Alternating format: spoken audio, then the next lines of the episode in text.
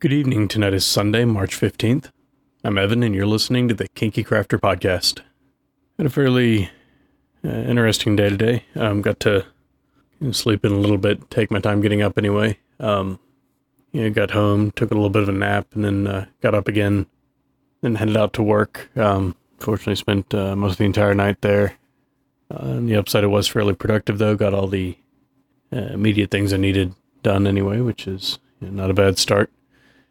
Uh, now home. Uh, hopefully for a little bit of rest and then out to grab lunch with a friend. So, you know, shouldn't, uh, shouldn't be too bad of a day. Um, hopefully Monday turns out fairly well. Uh, that's really it for tonight, though. Uh, as always, I can be reached with any questions, comments, or feedback at evan at kinkycrafter.com. And I hope you all have a good night, and I'll talk to you tomorrow.